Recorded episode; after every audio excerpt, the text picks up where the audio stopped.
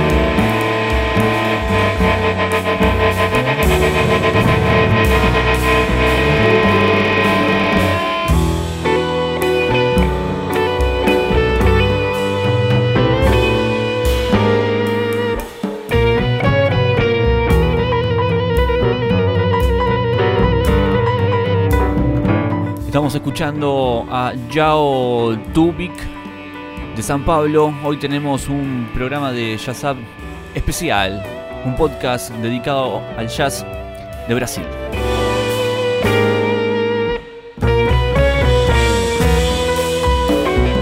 Muchos nos habían pedido que empecemos a rondar por otros países, otras ciudades, escuchar el jazz que se gestiona en, otros lados y hoy le tocó el tiempo a, este maravilloso país que nos ha cautivado con la bossa nova, pero que también ha sabido tener esta música que tanto nos gusta, el jazz.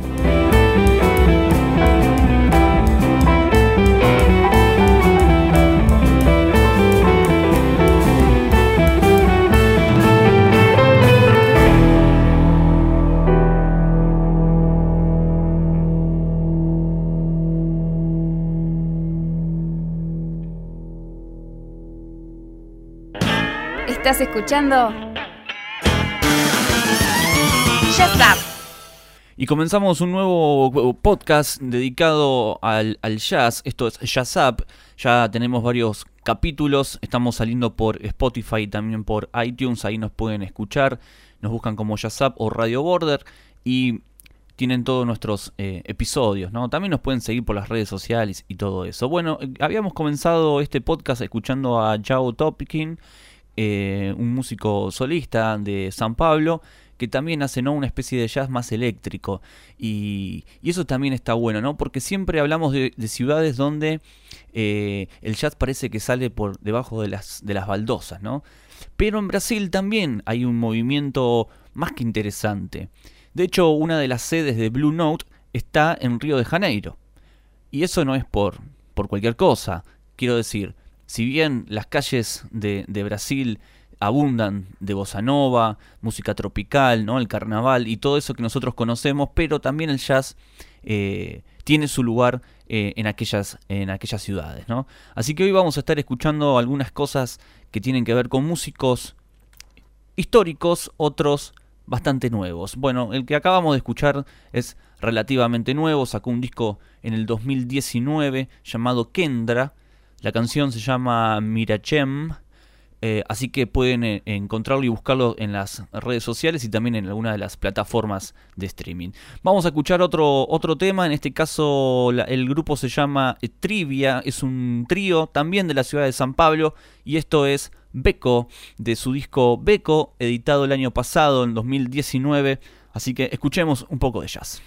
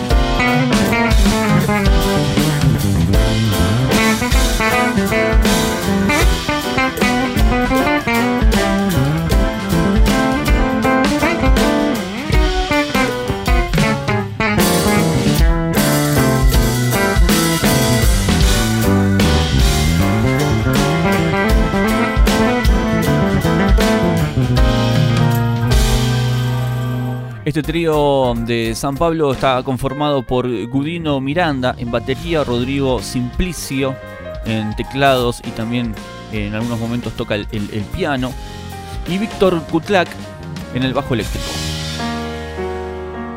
Escuchábamos Beco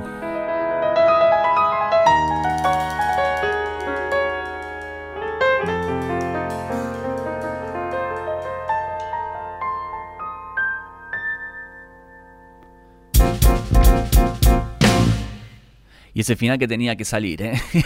es, hermoso, la verdad que en Brasil hay eh, nuevos exponentes dentro del jazz, como por ejemplo el grupo que acabamos de escuchar, Trivio, que, tienen un disco eh, formidable. Pero también hay algunos que, que han transitado la escena del jazz en Brasil y me refiero a Antonio Adolfo. Él es de Río de Janeiro, viene de una familia de músicos, de hecho su madre fue violinista en la Sinfónica eh, de Brasilia.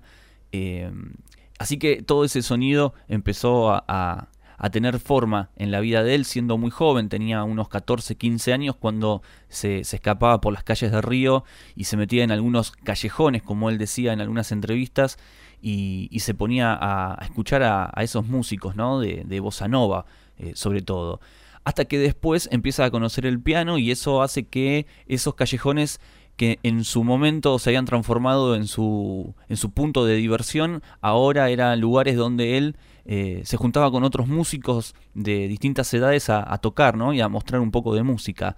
Después vino el jazz, después vinieron eh, las aventuras, vinieron los músicos y también las colaboraciones, porque Antonio Adolfo no solo Participó con, con, músicos locales como por ejemplo Sergio Méndez. También grabó algunas cosas con Stevie Wonder, con Hell Halpert, etc. Eh, la verdad que le fue muy bien. De hecho, ha ganado varios premios. Ha ganado en el 2018 un premio Grammy a Mejor Música Latina eh, en aquellos años. Ha estado en un montón de, lugares como el Jazz Week que que ha tocado. En fin, él ha traspasado el Atlántico y ha tocado en Europa y en distintos lugares. Vamos a escuchar algo de, este músico, en este caso con una formación en trío de uno de sus últimos discos. Este disco se llamó Samba Jazz Alley. Es un disco que tuvo muy buenas reseñas. De hecho, la tapa se lo muestra un poco a, Antonio en, forma de caricatura, ¿no? de dibujo, en aquellos callejones de Río de Janeiro de la década del 60, donde él transitaba y hacía sus primeros pasos en la música. Esto, esta formación está en piano, batería y contrabajo. Vamos a escuchar algo de este material. La canción se llama The Frog, el, sapo, ¿no? Así que escuchamos a Antonio Adolfo de su disco Samba Jazz Ali.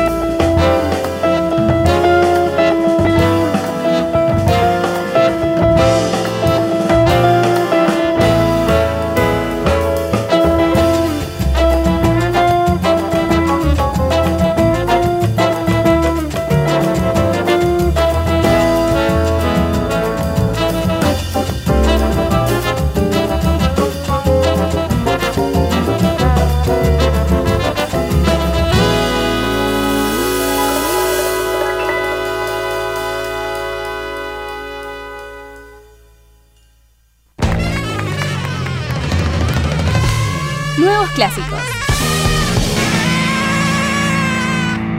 Shazap.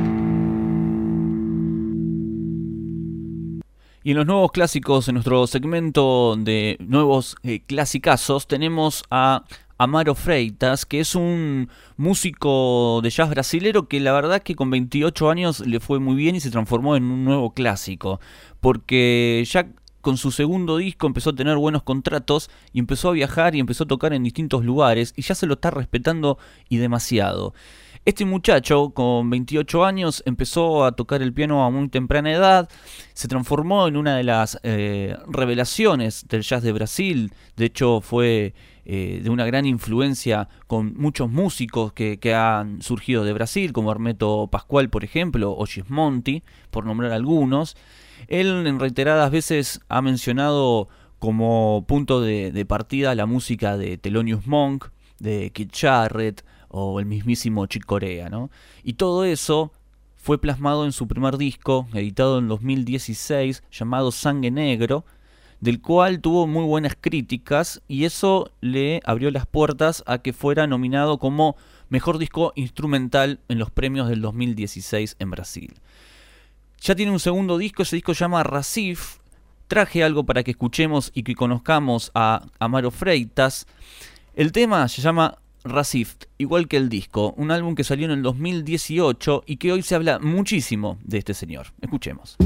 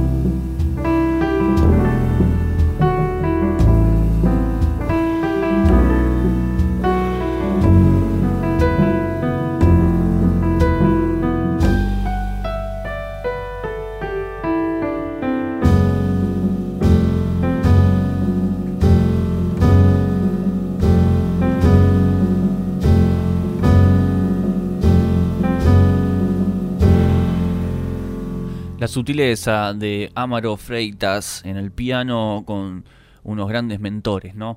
Eh, también hay de esto en Brasil y la verdad que estamos muy contentos. Y también le quiero agradecer y aprovechar este podcast para la gente que nos ha dejado algunos mensajes en la semana en nuestras redes sociales, que ya saben, nosotros usamos en Yazap las de Radio Border, ahí ustedes nos pueden dejar saludos y mensajes y pidieron una segunda parte de El Jazz Mexicano. Así que vamos a preparar algo de, la segunda parte porque quedó muchas cosas afuera y la verdad es una, una lástima porque nos decían, ¿por qué no pusieron aquel músico? Faltaba eh, eh, X artista. Bueno, no podíamos haber puesto a todos, por supuesto. Encima México que cada vez está teniendo más exponentes y nuevos músicos. Y eso, bueno, a la hora de estar seleccionando uno se va perdiendo cosas. Pero lo que no nos queremos perder en este podcast dedicado a la música de jazz en Brasil es sobre todo al músico Manuel Cruz, que editó en el año 2019, el año pasado, Brazilian News, que es su nuevo disco, un disco bastante esperado, porque eh, Manuel en Brasil es conocido porque él acompañó a muchos músicos brasileros. Él tocó muchos años, más de 14 años tocando el contrabajo con eh, como, como un acompañante, ¿no? Y después se largó solista. Y editó dos discos como solista. Así que el Brazilian News es el tercero. Eh, y la tercera es la vencida, dicen, ¿no? Casi siempre el tercer disco es como el mejor, ¿no? De, los grupos. Es el que a uno ya lo encuentra con más experiencia. Eh, el primero, bueno, uno puede estar toda la vida grabando el primer disco, ¿no? Ya con el segundo tenés menos tiempo. Y el tercero ya te agarra con varias giras más grandes, más adultos. Ya sabes cómo manejar dentro de un estudio, los productores, las composiciones, qué funcionó, qué no. Y eso creo que en Brazilian News eh, está todo puesto, ¿no? Eh, Manuel Cruz en ese álbum puso absolutamente todo, ya un tipo más adulto, con el bagaje, digamos, el bagaje de haber estado participando en uno de los festivales de jazz de Santo Domingo de la República Dominicana más importante de, aquel país. Y él fue el primer brasilero que, que, pisó ese festival y además teniendo ya como 15 años de experiencia. Y se juntó con todos los exponentes de, de la música de República Dominicana de allí, ¿no? Como por ejemplo Sandy Gabriel. Bueno, algún día vamos a hablar del jazz de República Dominicana, que también es, es más que interesante. Vamos a escuchar algo de este disco Brazilian News, un álbum, la verdad, que fue muy aceptado, el de Manuel Cruz, un músico con elegancia. Él además es arreglador, compositor, productor, hace un poco de todo, y esto es lo que nos, nos preparó y que nos grabó para Brazilian News un gran disco. El tema, el que le da nombre al disco.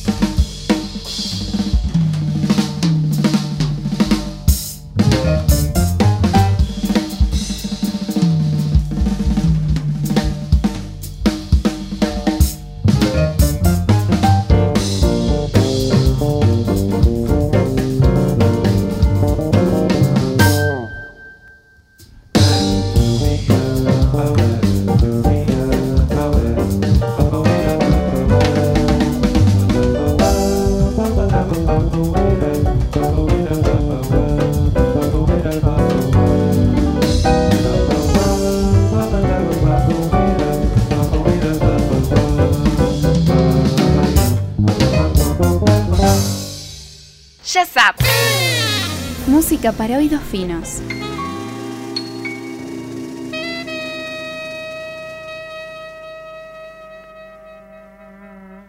Música para oídos finos y nos metemos de lleno con el gran Mousir Santos, músico que la verdad eh, todos mis eh, elogios para este tipo porque eh, grabó dos discos para la Blue Note. O sea, fue uno de los, de los brasileros que pudo acercarse hacia el sello más grande que es el de la Blue Note. Lamentablemente grabó un disco eh, formidable donde no hizo abuso de, la bossa nova o la samba o sonidos de, su tierra natal, ¿no?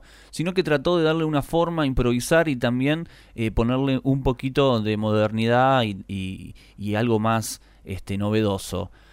Pasó desapercibido porque la Blue Note tiene grandes discos y grandes artistas, pero mantiene una calidad y ya con el hecho de que el, su primer disco llamado Maestro eh, firmó para el sello discográfico Blue Note, eh, son la verdad que eh, cosas más que, más que merecidas e importantes las de Mousy Santos.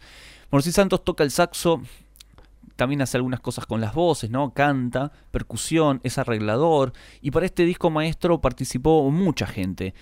La verdad que el line-up, los créditos de, de, maestro eh, son eternos, ¿no? Mucha, mucha gente. Pero dentro de ese, de ese compendio de, de, músicos tenemos, por ejemplo, nombres como el de Joe Pass, guitarrista, que también se, se ha acercado y ha dejado algunas cosas grabadas para, para este músico.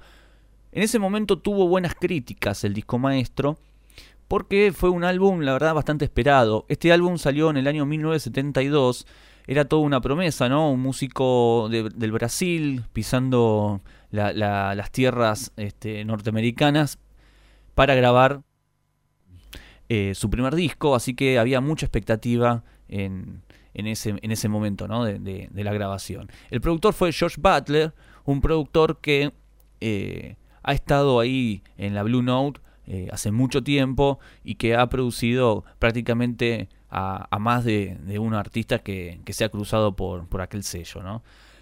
Vamos a escuchar algo de este primer disco de, de Mausir Santos. Eh, el disco se llama Maestro. Recomiendo que, que, lo escuchen por completo. La verdad que es un disco que hay que tener. Eh, hay que escucharlo, hay que degustarlo, sobre todo esos dos discos donde él graba para la Blue Note, que son muy buenos. Eh, yo creo que uno se, se, esfuerza para sacar grandes discos, ¿no? Cuando entra a jugar en las grandes ligas, ¿no? Eh, Maestro es el primer disco, después sacó Saudad, que es el, segundo disco, y ya en el año 75 graba lo, último para Blue Note, eh, Carnaval de los Espíritus. Esos son como la, trilogía que, hace Mausir Santos para, para, aquel sello. Escuchamos Mother Iracema, que es una de las canciones que pertenece a este primer disco eh, del año 72 para la Blue Note.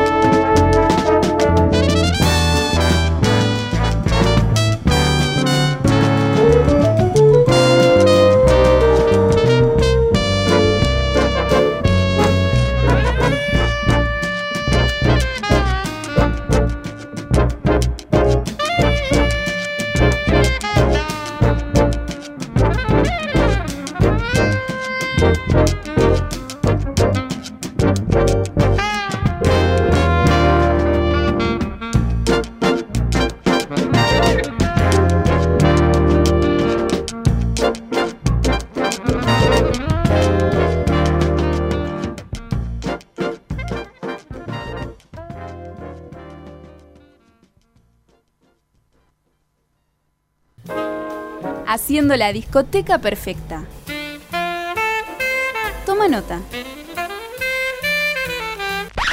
Ya Bueno, todos con el lápiz y el papel eh, en, la mano porque el disco que vamos a recomendar en este especial del jazz brasilero, por supuesto, es el álbum de Stan Getz con Joe Gilberto, el disco que salió en el año 64 que lo grabaron en, digamos, durante todo el año 63 y ya en marzo del 64 ve la luz gracias a la grabadora Verve, que es quien lo edita. Es un disco, la verdad, más que importante y es uno de los discos más importantes para Verve Records, ¿no? Para, para aquel sello. Porque esta vez eh, en la década del 60 se fusiona el jazz y la bossa y gracias a esta fusión... Eh, la bossa nova se empieza a hacer muy popular en todo el mundo, ¿no? Se empieza a hablar de este nuevo estilo y un disparador para que muchos artistas después vayan a Estados Unidos y también graben. Es el caso de Antonio Carlos Jobim, que, que, ha compuesto un montón de canciones y que participa en este disco de Stan Getz y George Gilberto. Así que teníamos a un gran saxofonista, teníamos al guitarrista brasileño George Gilberto y al pianista y compositor Antonio Carlos Jobim, o sea, estaban todos. Y para formar este cuarteto llaman a la, cantante Astrud Gilberto, la mujer de George Gilberto, que hizo algunas voces en dos canciones. Y o oh casualidad, porque después de, esas grabaciones eh, se dijeron muchas cosas. Primero que Stan Getz estaba teniendo alguna affair con eh, Astrud, ¿no? Con Astrud. Eh, eso, bueno, puede ser, no lo sabemos. En fin, no nos interesa demasiado en este podcast. Pero la cosa que a, a la Gilberto le fue tan bien que la Verve decide después sacarle su primer disco. Así que este álbum no solo le funcionó a los músicos, a la bossa nova, al sello discográfico, a todos nosotros, ¿no? Porque conocimos a grandes músicos y nos han dado un gran disco, sino también a la Strut que grabó su, su primer material.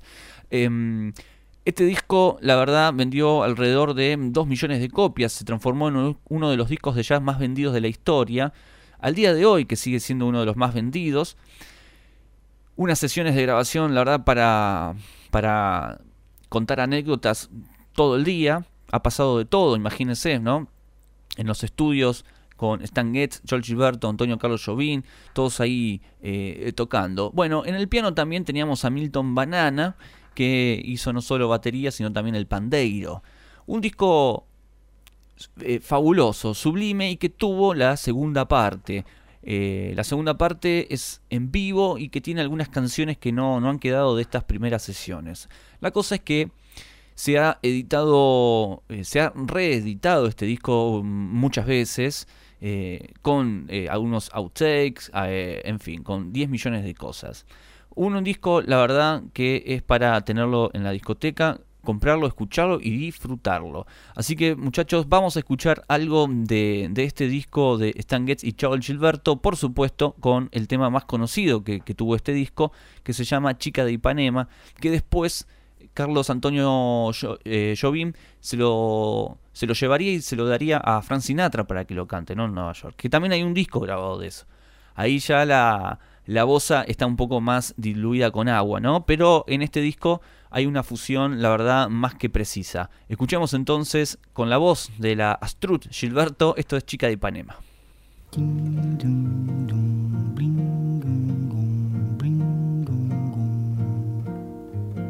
Olha que coisa mais linda, mais cheia de graça. Ela, menina que vem e que passa. Num doce balanço caminho do mar. Moça do corpo dourado do sol de Ipanema, o seu balançado é mais que um poema, é a coisa mais linda que eu já vi passar. Ah, porque estou tão sozinho. Ah, porque tudo é tão triste. A beleza que existe, a beleza que não é só minha, que também passa sozinha. Ah, Se ela soubesse que quando ela passa, o mundo sorrindo se enche de graça e fica mais lindo por causa do amor.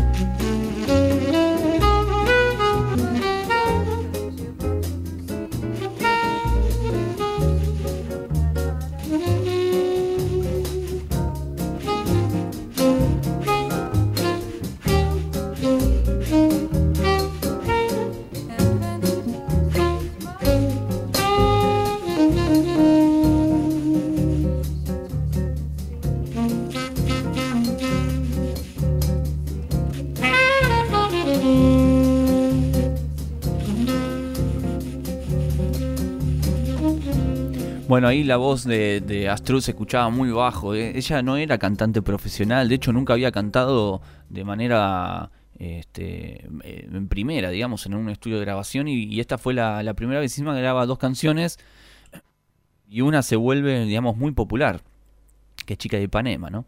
Eh, tuvo mucho éxito, de hecho Stan Getz venía de grabar algunos discos de, samba con algunas fusiones y no le estaba yendo muy bien. De hecho, en el año 62 Stan Getz edita un disco llamado Jazz Samba y insiste y saca otro más llamado eh, Bonfa Jazz Samba en core que tampoco le fue bien.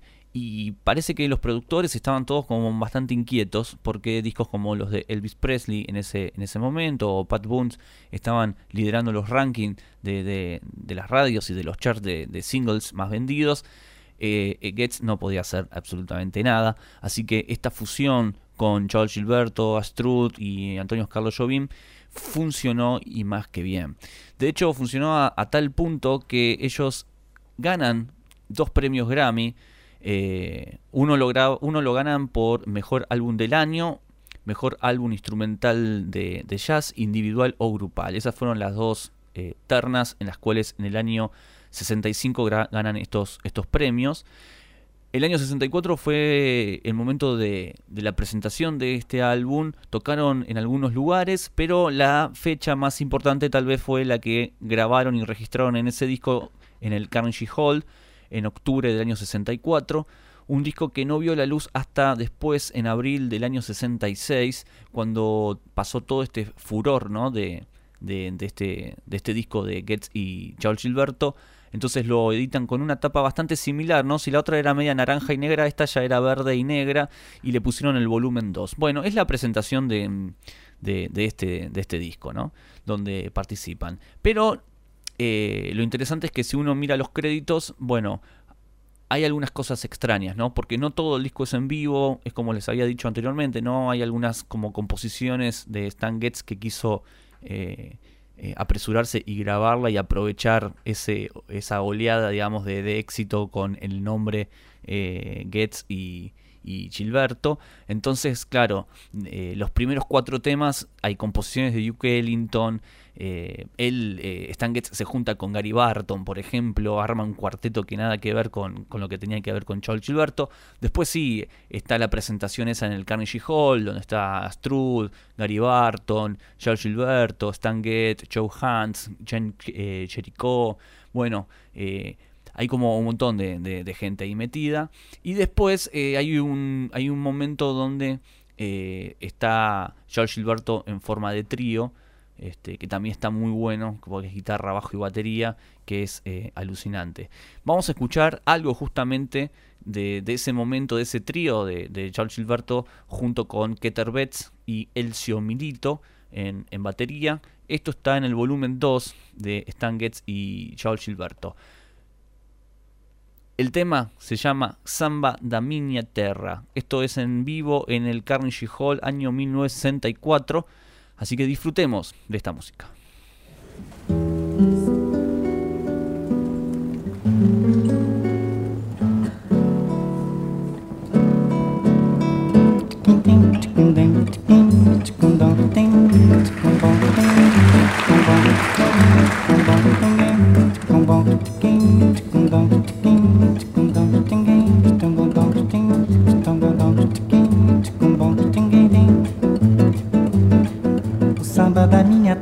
Deixa a gente mole.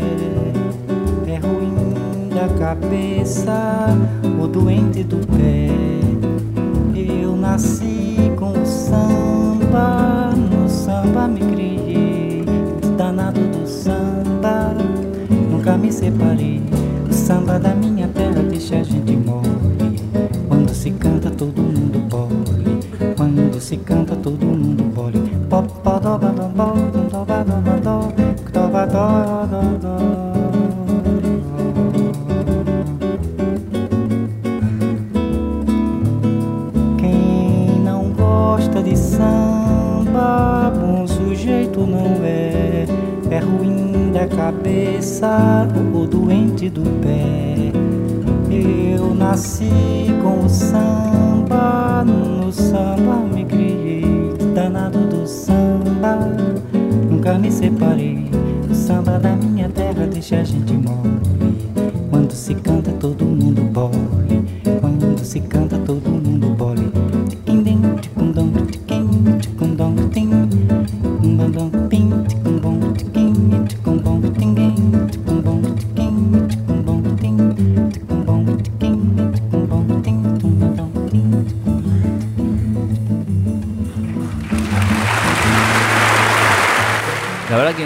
Histórico, el de George Gilberto en el Carnegie Hall, uno de los lugares, la verdad, míticos de, los Estados Unidos, donde, por ejemplo, el mismísimo Franz Zappa ha grabado varios discos ahí.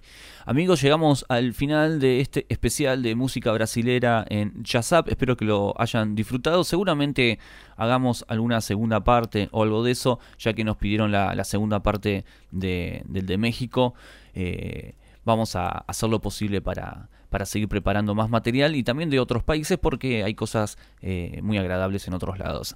Los que quieran comunicarse ya lo saben, estamos en las redes sociales, tanto en Twitter, Instagram y Facebook como Radio Border, ok, y también en Spotify, iTunes. eh, pueden encontrar nuestros podcasts, escucharlos, disfrutarlos, recomendarlos, compartirlos, etc. Amigos, nos vemos en la próxima. Esto fue Yazap. Adiós. Mm, a ver. Este. Nos adaptamos a tus oídos. No es radio. Esto es Podcast Border.